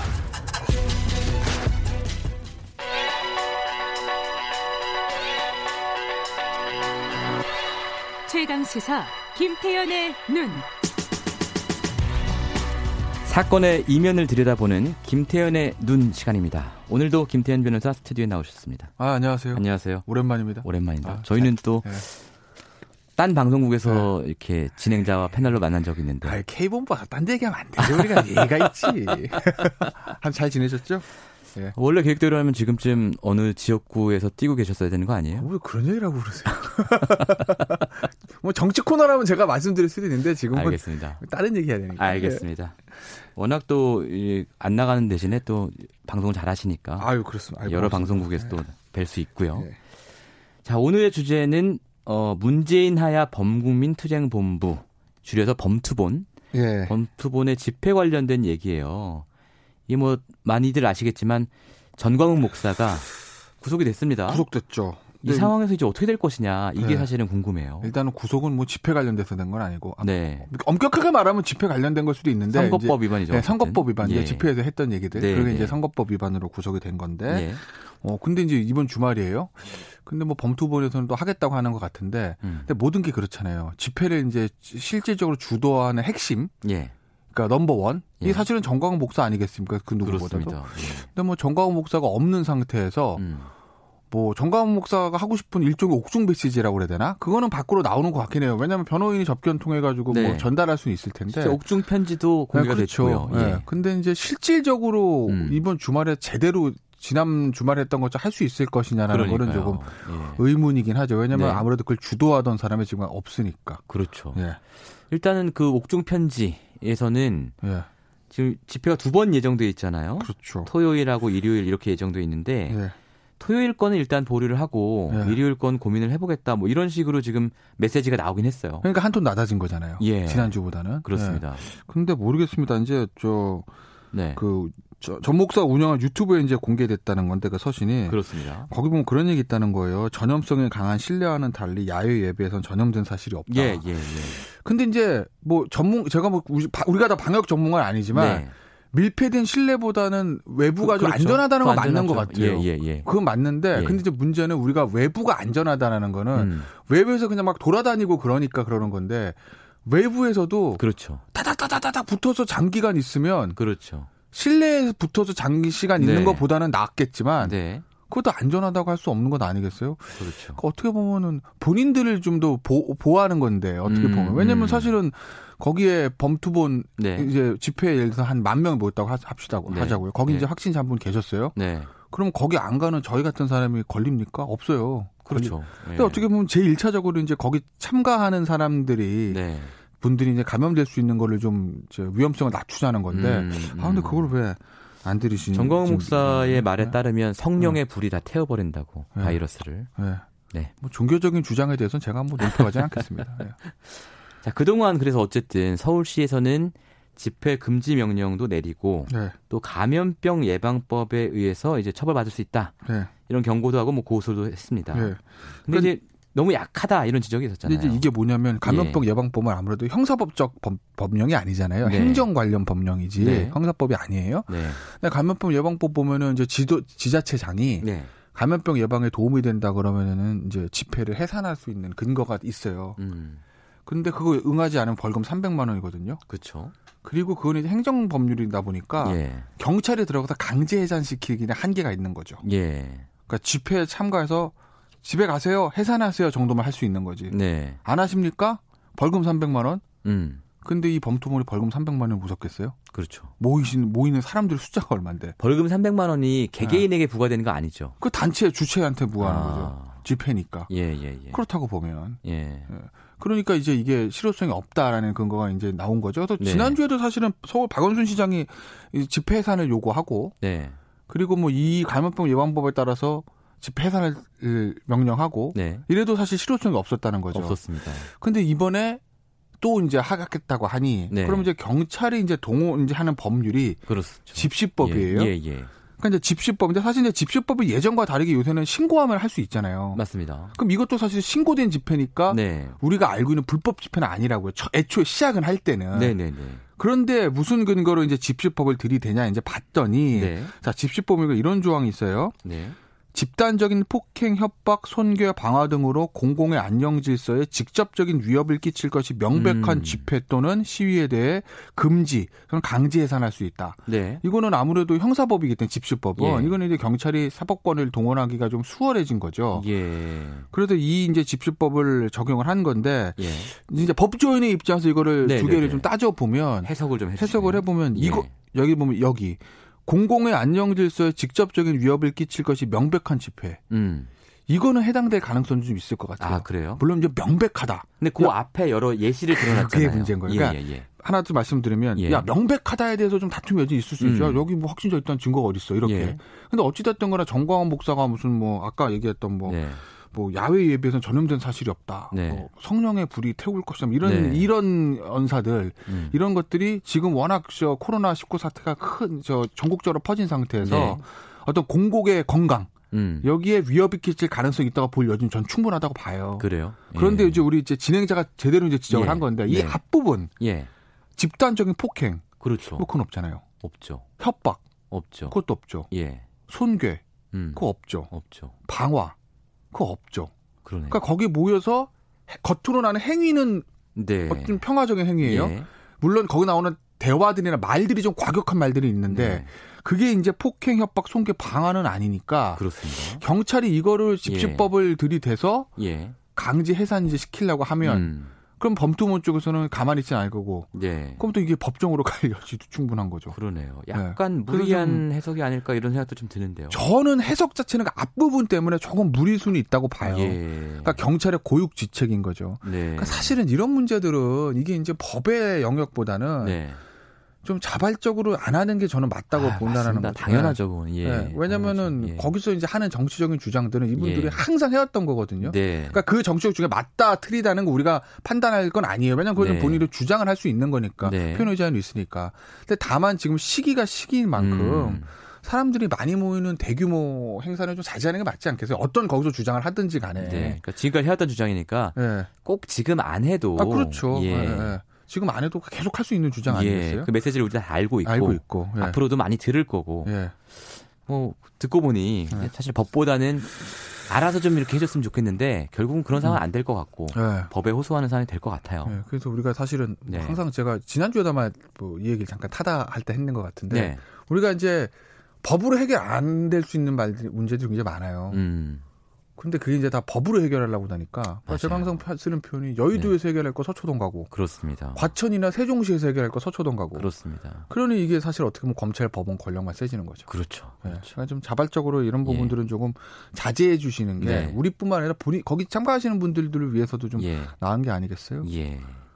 이 정광훈 목사가 지금 구속된 게 공직선거법 위반 혐의잖아요. 네. 근데 이제 본인은 어 이게 정치 평론을 난 했을 뿐인데 네. 이게 왜 선거법 위반이냐 이런 입장이거든요. 그러니까 뭐 본인 입장에서 그렇게 얘기할 수는 있는데 네. 이게 어쨌든 법원에서 영장이 발부된 거기 때문에 네. 저 일단 법원 단계에서는 선거법 위반이라고 이릉 음. 일단 현재 단계에서는 이릉 이릉 이게 맞는 법조문에 거죠. 자주 나오는 용어. 네, 이릉 예. 완전 아직 본 재판이 시작된 건 아니니까 네, 완전히 네. 저 확정됐다 볼 수는 없는 거고. 네. 그런데 지금 문제는 이제 정광훈 목사가 이제 선거법이 굉장히 어려운데 네. 선거법은 걸려보지 않은 사람은 모른다고 할 정도로 어, 복잡합니다. 어. 근데 선거법에 이제 어떤 조항에 걸린 거냐면 선거법에 예. 보면 선거운동을 할 수 없는 자가 하면 안 돼요. 네. 그러니까 근데 선거운동 왜 할 수 없는 자냐면 네. 선거법 위반 관련 전과가 있는 자는 선거운동 할 수 없다고 돼 있거든요. 맞습니다. 예. 근데 이제 정광훈 목사 같은 경우는 예전에 선거법 위반 관련 전과가 하나 있다고 해요. 네, 집행유예 중이에요. 네, 집행유예. 예. 그러니까 그 정 그 할 수 없는 사람인데 네. 이제 선거운동을 했으니 알겠습니다. 처벌을 받게 된 거죠.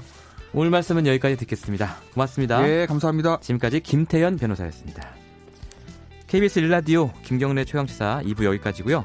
저는 잠시 뒤 3부에서 찾아오겠습니다. 일부 지역국에서는 해당 지역 방송을 보내드립니다.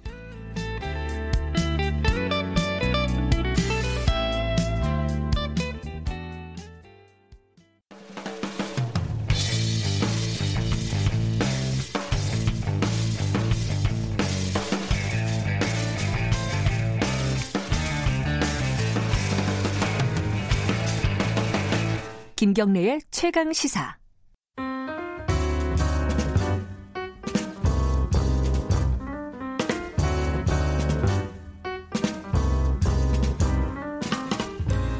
네, 더 나은 미래를 위해 오늘의 정책을 고민하는 시간. 김기식의 정책 이야기, 식스 센스. 제가 이번 주에 임시 진행하면서 여러 코너 이름을 이제 봤는데 네. 이 코너 이름이 제일 좋은 것 같습니다. 그래요? 네. 뭔가 이게 통찰력이 있어 보이는 네. 그런 제목입니다. 김기식 더 미래연구소 정책위원장 오늘도 함께 합니다. 예, 반갑습니다. 안녕하십니까? 네. 네. 아, 우선 저희가 이제 그 문제부터 짚어봐야 될 것 같습니다. 코로나19 확진자가 이제 늘면 늘고 있는데요. 예, 1,200명이 넘었죠. 예, 예. 지금 뭐 계속 여러 언론에서 하는 얘기가 주로 보수 언론이지만 네, 네, 네. 사태 초기에 중국 입국 막았으면 이렇게까지는 안 되지 않았냐 이 얘기거든요. 네, 네, 네. 어떻게 보세요?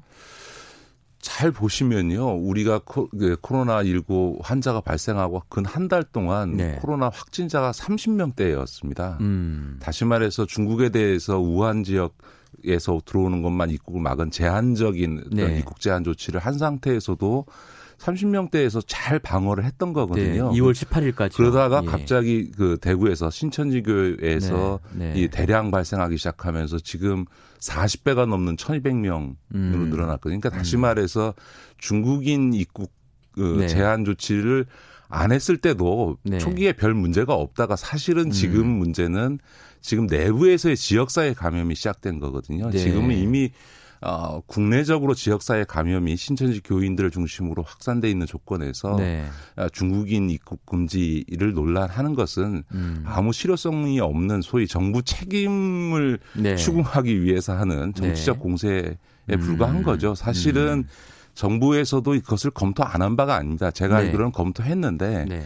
우리는 지리적 여건상 이걸 봉쇄한다고 한들 네. 소위 공항 등을 통한 미립국이나 이런 걸 막을 수가 없게 되고요. 그렇게 음. 되면 추적 관리가 불가능하기 때문에 아, 실효성이 없다. 예. 예를 들어서 지금 이탈리아에 갑자기 지금 코로나 19 네. 확진자 확 늘면서 지금 네. 문제가 네. 되고 있지 않습니까? 네. 그런데도 불구하고 지금 프랑스나 독일이나 주변국들이 예. 일곱 개 장국의 어, 보건장관 회의를 했는데도 불구하고 국경 봉쇄는 음. 실효성도 없고 합리적이지 않다. 왜냐하면 음. 봉쇄한다 한들 예. 다 연결되어 있는데 어디로 들어올지도 모르고 그렇게 될 아. 경우에는 오히려 예. 이 감염 루트를 확인할 수가 없기 때문에 음. 오히려 문제가 있다라고 해서 아예 국경을 맞대고 있는 유럽에서도 지금 네. 이탈리아에 대한 안 하고 있고요. 또 하나 말씀드리고 싶은 네. 거는 이미 중국인에 대한 입국 제한 조치를 했던 네. 이탈리아나 싱가포르 죄송합니다. 예.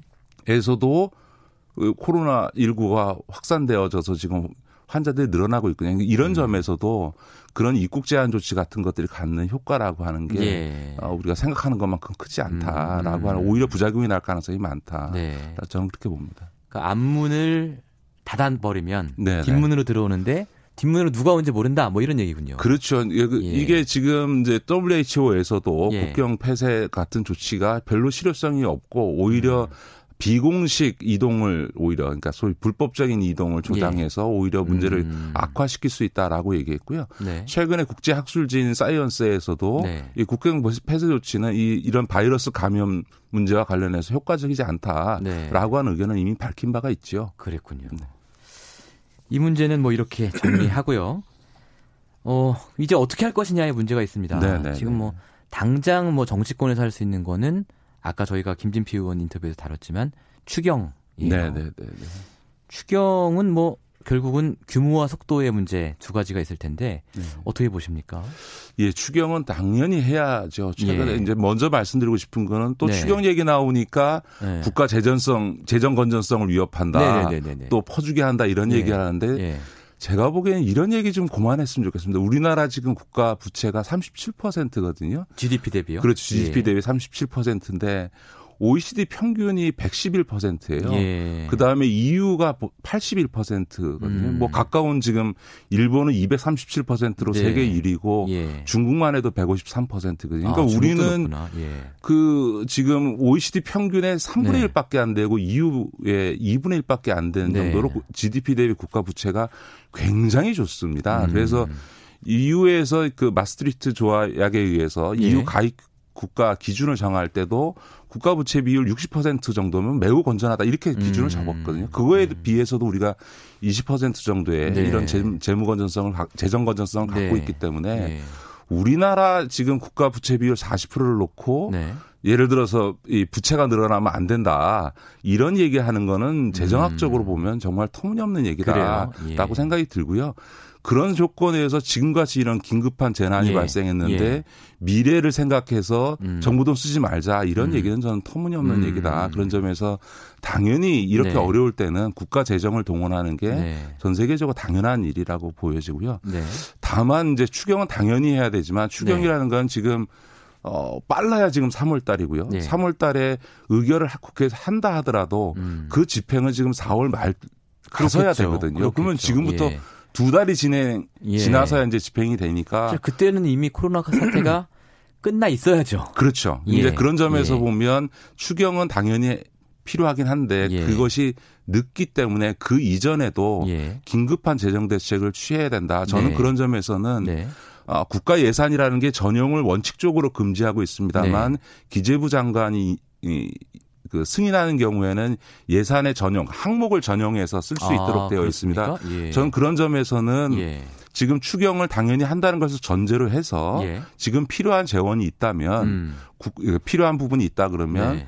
국가 재정 예산을 일부 전용해서라도 긴급히 집행을 하고 사후적으로 추경을 통해서 편성된 예산으로 그걸 메꾸는 방식을 아, 그게 가능한가요? 그, 그러니까 물론 전례가 예. 별로 없습니다만 예. 지금은 전례 없는 조치도 음. 과감하고 신속하게 해야 된다. 그러니까 예를 들면 추경한다고 하고 이 두 달 뒤에 자금을 집행하면 그렇죠. 지금 자영업자나 예. 중소기업이나 이런 예. 소위 당장 네. 이 생존이 걸려 있는 분들한테 너무 늦은 조치거든요. 그러니까 음. 지금은 비상 조치를 하고 추경을 통해서 사후적으로 그거를 재정적으로 메꾼다라고 생각하고 어. 통상적이지는 않습니다만 예비비뿐만 아니라 네. 일부 예산을 전용해서라도 어. 저는 긴급한 자금 지원이 이루어져야 된다 이렇게 보죠. 기재부 관료들이 좀 좋아하지 않을 텐데.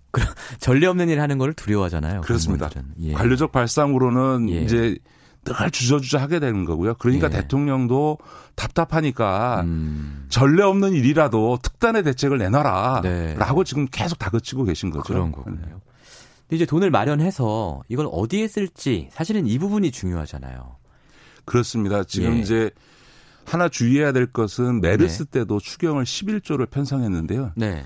실제로는 메르스에 쓰인 돈은 한 2조밖에 안 되고요. 그랬다고 하더라고요. 나머지 돈은 다 각 부처들이 네. 저 예산 올렸다가 네. 저 예산 삭감됐던 아. 거를 메르스 추경이라는 이름하에 그냥 막 소위 끼워넣기 해가지고서는 어. 자기 예산들을 확보해가고 이랬거든요. 그랬군요. 그런 점에서 네. 신속한 추경은 필요하긴 하지만 네.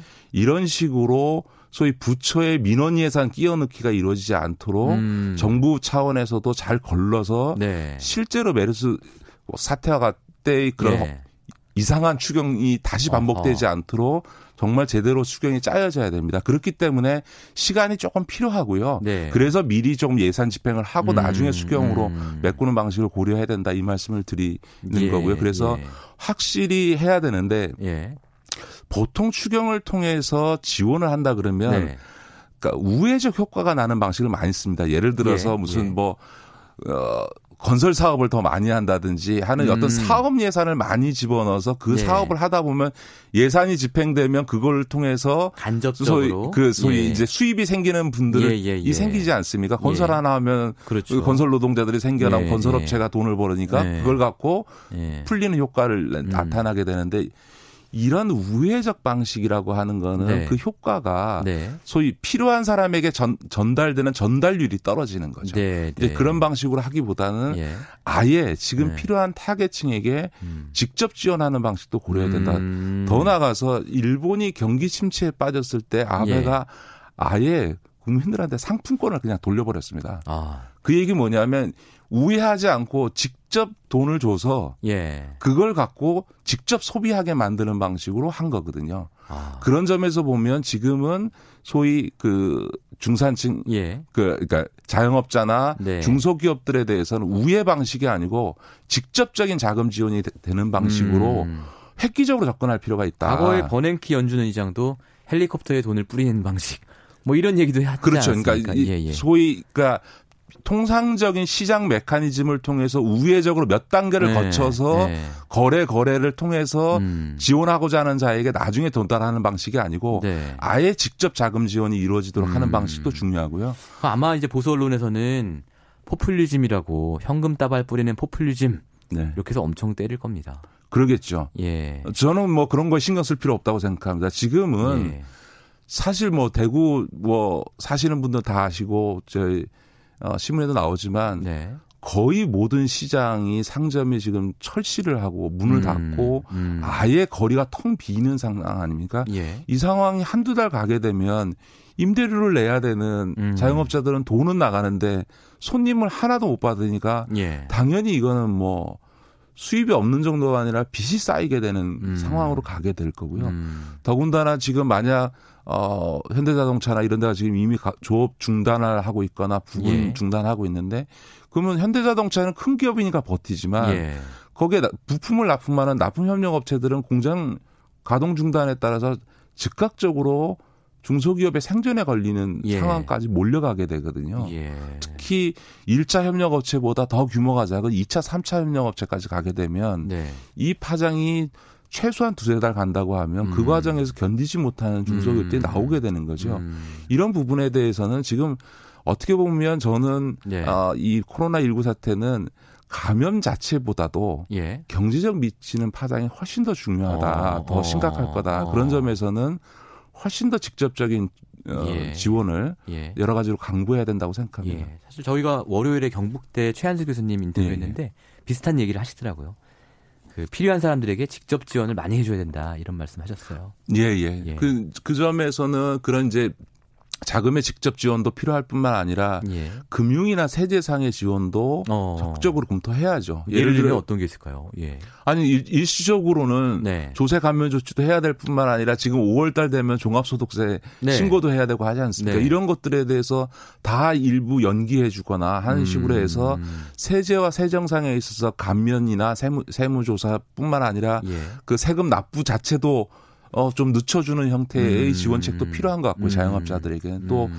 중소기업이나 이런 부분도 그렇고, 네. 자영업자들에 대해서도, 어, 이 금융 지원을 거의 이자 없이, 예. 어, 제로 금리 상태로 금융 지원을 해서라도, 예. 일종의, 어, 기업이나, 그 중소기업이나 자영업자가 망한 때는 제일 중요한 건 자금 유동성이니까 예. 들어오는 현금은 없고 나가는 돈만 있게 되면 그렇죠. 못 견디고 망하는 거지 않습니까? 그렇죠. 예. 예. 그러면 당장 임시로라도 대출을 받을 수 있어야 되는데 그 대출 요건에서 음. 걸려서 대출을 안 해주거나 예. 대출을 받은 것에 따른 이자 비용 부담이 오히려 더 고통을 줄 수 있으니까 네. 손쉽게 대출을 받고 일시적으로는 네. 진짜 제로 금리로라도 대출해 주는 방식으로 어. 해서 금융 지원을 대폭적으로 어. 해 주는 거에 필요한 거죠. 예, 오늘 말씀을 들으니까 정말로 코로나도 코로나인데 경제가 진짜 큰일이구나 이런 생각이 드네요. 그렇죠. 예. 이제 이 점과 관련해서는 청취자들께 드리고 싶은 말씀은 예. 코로나 19에 대한 공포심이 좀 저는 너무 지나치다라고 생각합니다. 음. 사실은 이게 어, 빠른 감염력 때문에 문제이지 예. 질환 자체로서는 별로 그렇게 치명적이지 어, 않습니다. 치사율도 그러니까 높진 않고요. 그렇죠. 예를 들어서 미국에서 지금 한 해 독감으로 사망하는 사람이 6만 명 정도 되거든요. 그러니까 아. 일반적인 감기 예. 독감으로 한 해 6만 명이 사망하는 미국에서만 네. 이런 거에 비하면 지금 사실은 전 세계적으로 코로나19가 지금 우리가 1200명인데 사망자는 11명, 그러니까 예. 1%가 채 안 되고요. 예. 그분들도 다른 질환을 갖고 음. 있는 기저 질환을 갖고 있는 분들이 되게 예. 하기 때문에 코로나 19 그 자체만으로 어 사망하시는 분들은 거의 없는 상태. 그러니까 다시 말해서 그거는 관리 가능한 질병이다라고 음. 하는 점에서 보면 너무 심리적으로 위축되어져서 음. 경제 활동을 중단하게 되면 음. 그 후과가 전체적인 경제 경기 침체가 나타나서 우리 경제 예. 사실은 코로나 19 때문이 아니라 예. 코로나 19로 인한 경기 침체로 인해서 받을 고통이 더 커지는 거죠. 아, 저는 그런 점에서 보면 예. 일부 언론이나 정치권에서 네. 이 코로나 19의 위험성이나 이걸 너무 과장해서 음. 이야기하는 것은 대단히 어, 문제가 있다라고 네. 생각하고 오히려 책임 있는 정치권이나 언론에서는 네. 국민들의 이 과도한 불안 심리를 오히려 안정시키서 네. 경제의 소비 심리를 다시 살려내는 쪽에 초점을 알겠습니다. 둬야 되지 않을까 싶습니다. 네. 오늘 좋은 말씀 잘 들었습니다. 네. 감사합니다. 네, 고맙습니다. 김기식 더 미래연구소 정책위원장이었습니다.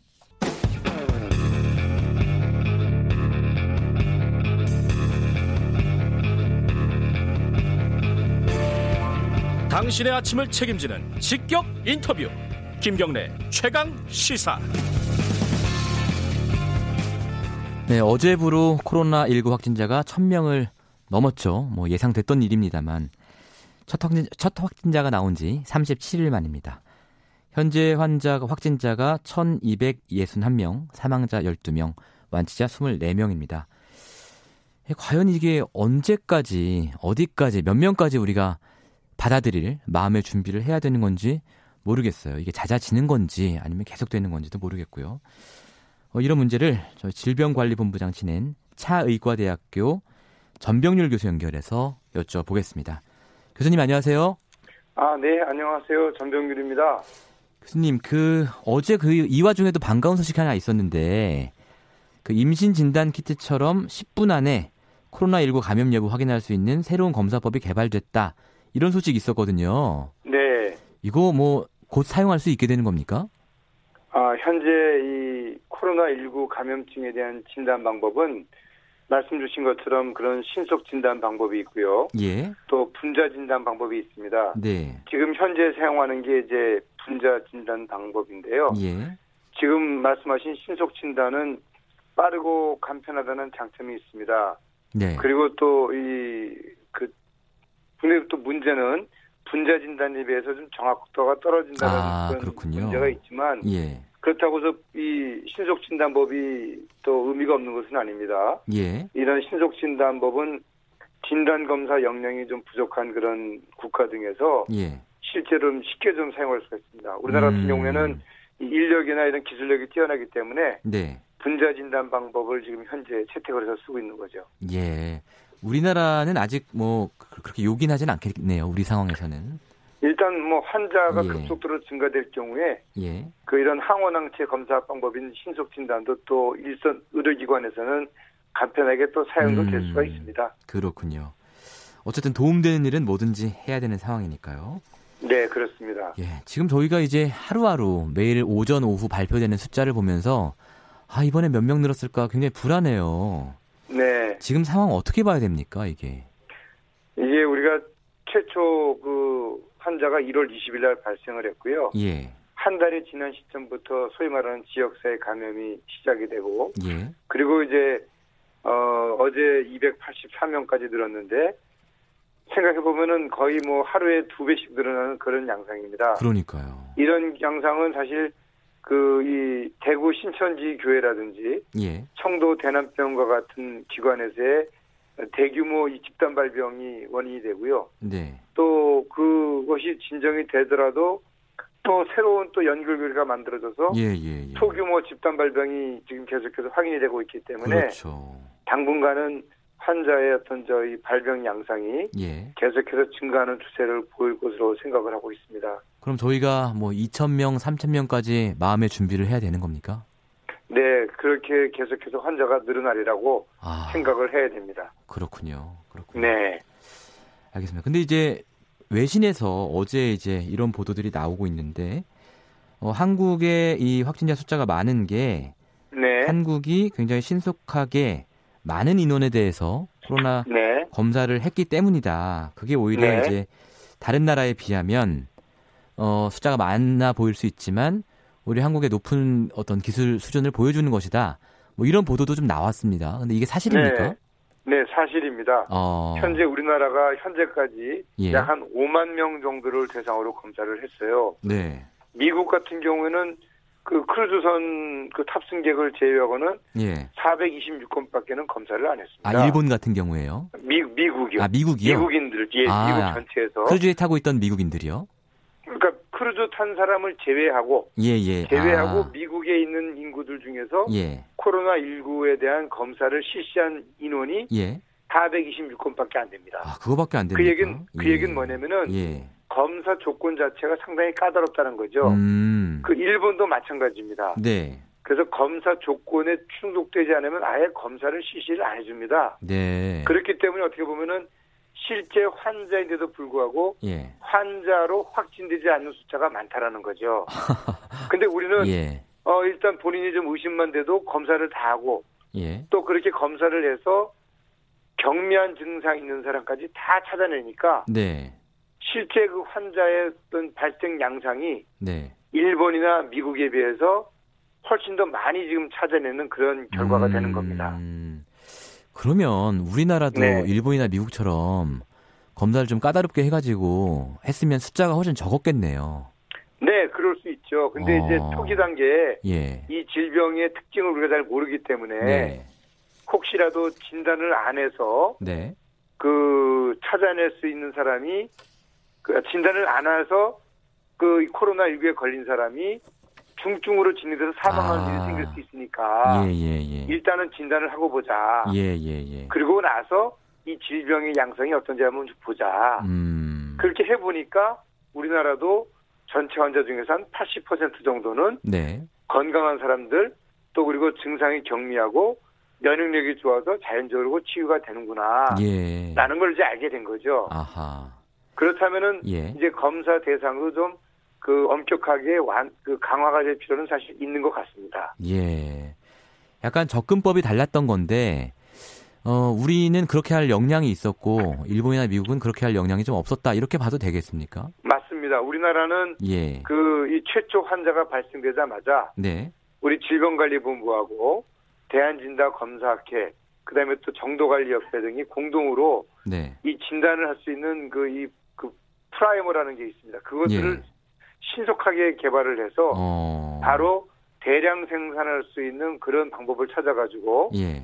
또 우리나라의 식품의약품안전처가 그 신속 그 이 승인할 수 있는 그런 제도가 있어서 예. 현재 그 두 곳의 그이 이 생산 기관을 이 허가를 해줬습니다. 음. 그래서 현재는 하루에도 한 15,000건 이상 검사를 할 수 있는 그런 물량을 예. 생산할 수 있는 그런 상황에 아. 만들었죠. 네. 그쪽 나라들에서는 그게 안 되고 그런 상황이군요. 그, 예, 그 예. 미국이나 일본은 그 실험실적으로 할 수 있는 그런 그 진단법을 고수를 하다 보니까 예. 이를 검사할 수 있는 물량 자체가 상당히 제한이 되어 있습니다. 예. 알겠습니다. 지금 상황을 그럼 좀 더 자세히 여쭤보면요. 네. 어, 지금 확진자 총 1,261명 중에 대구 경북이 1,000명이 넘고 네. 이제 서울 수도권이 한 100명, 그리고 부산, 울산, 경남이 한 100명 이렇게 해서 경부선 라인에 대부분의 환자가 있어요. 네. 다른 지역 환자는 뭐 거의 50명도 안 되거든요. 네, 네. 이렇게 보면 아직까지 이게 지역사회 대유행까지는 아니고 네. 통제가 되고 있다 뭐 이렇게 볼 수도 있겠습니까? 그렇습니다. 지금 현재는 대구 신천지 교회 또 저 경북의 청도 대남병원 예. 그두 지역을 중심으로 한 그 접촉자 들이 이제 확진 판정을 받고 있는데 그분들이 대부분 다 대구 경북에 거주하는 분들입니다. 예. 그리고 이제 추가적으로 발생하는 사람들은 신천지 교회에서 이제 예배 활동을 하고 자기 지역으로 가서 또 그 지역에서 접촉자를 만들어내는 음. 그래서 다른 지역은 사실상 산발적인 환자 발생을 이루고 있기 때문에 예. 겉으로 보면은 전체 환자가 많아서 마치 전국적인 대유행 이런 조짐이 보이는 것처럼 보이지만 예. 실제 정확하게 보게 되면 대구 경북을 제한 나머지 지역은 현재 상태에서 산발적인 그런 발생 예. 그리고 어떻게 보면은 그 유입 단계 초창기와 같은 그런 양상을 보이고 있는 겁니다. 예. 그렇기 때문에 사실 다른 지역에 사는 분들이 사실 지금 이렇게 또 너무 과도하게 불안해하거나 음. 또는 일상생활에 위출된 그런 상황들은 아니다. 그렇군요. 네. 그렇게 저는 보고 있습니다. 아까 이제 우리가 2,000명, 3,000명 나올 마음의 준비도 해야 된다고 말씀하신 것은 기존의 그 우려되는 집단에서 추가로 더 나올 거다 이런 말씀이시군요. 그러니까. 네, 그렇습니다. 이제 그 예. 지역에서 파생돼서 나오는 다른 소규모 집단 예를 들어서 네. 어그 그저 부산의 온천교회 또 예. 칠곡 장애인 시설 예. 또 울산 광주에 또 신천지교회 신도가 가서 또 종교 활동에 참여했던 부분 예. 그리고 또 이번에 새롭게 확인된 또 명성교회 부목사님과 관련된 또 그 교회에서의 집단 발병 우려 예. 그런 부분들이 앞으로 어, 이런 대규모 집단 음. 발병에 음. 또 다른 가능성을 가지고 있는 네. 그런 거의 시설 기관이라고 할 수 있겠습니다. 아, 그럼 그렇게 이제 집단 발병의 포인트들 이 네. 포인트들에서 환자가 추가로 나오겠지만 네. 막 저희가 이제 뭐 지하철을 다닌다거나 이럴 때 이렇게 우려할 만한 수준의 이런 정도의 감염은 가능성이 낮다고 보면 되겠습니까? 어, 일단 뭐 현재로서는 대구 예. 경북과 같은 그런 대규모 발생 양상은 대단히 낮고요. 예. 다만 그래도 대중교통 시설을 이용하면서도 또 감염 가능성이 있기 때문에 네. 위생 수칙 지키시고요. 마스크도 쓰고요. 예. 사람들이 많이 밀집돼 있기 때문에 네. 마스크 착용하시고 네. 또 대중교통 시설 이용하고 이제 사무실 가지 않습니까? 예. 집에 가지 않습니까? 예. 손 깨끗이 씻고 알겠습니다. 그 예방 차단하는 것이 좋겠습니다. 예, 오늘 말씀 잘 들었습니다. 네, 감사합니다. 감사합니다. 지금까지 질병관리본부장을 지낸 차의과과학대학교 예방의학과 전병률 교수였고요. 2월 27일 목요일 KBS 1라디오 김경래 최강시사 오늘 여기까지입니다. 이번 주 진행을 맡은 저는 뉴스타파 기자 시민보였습니다. 내일 아침 7시 20분 다시 돌아오겠습니다.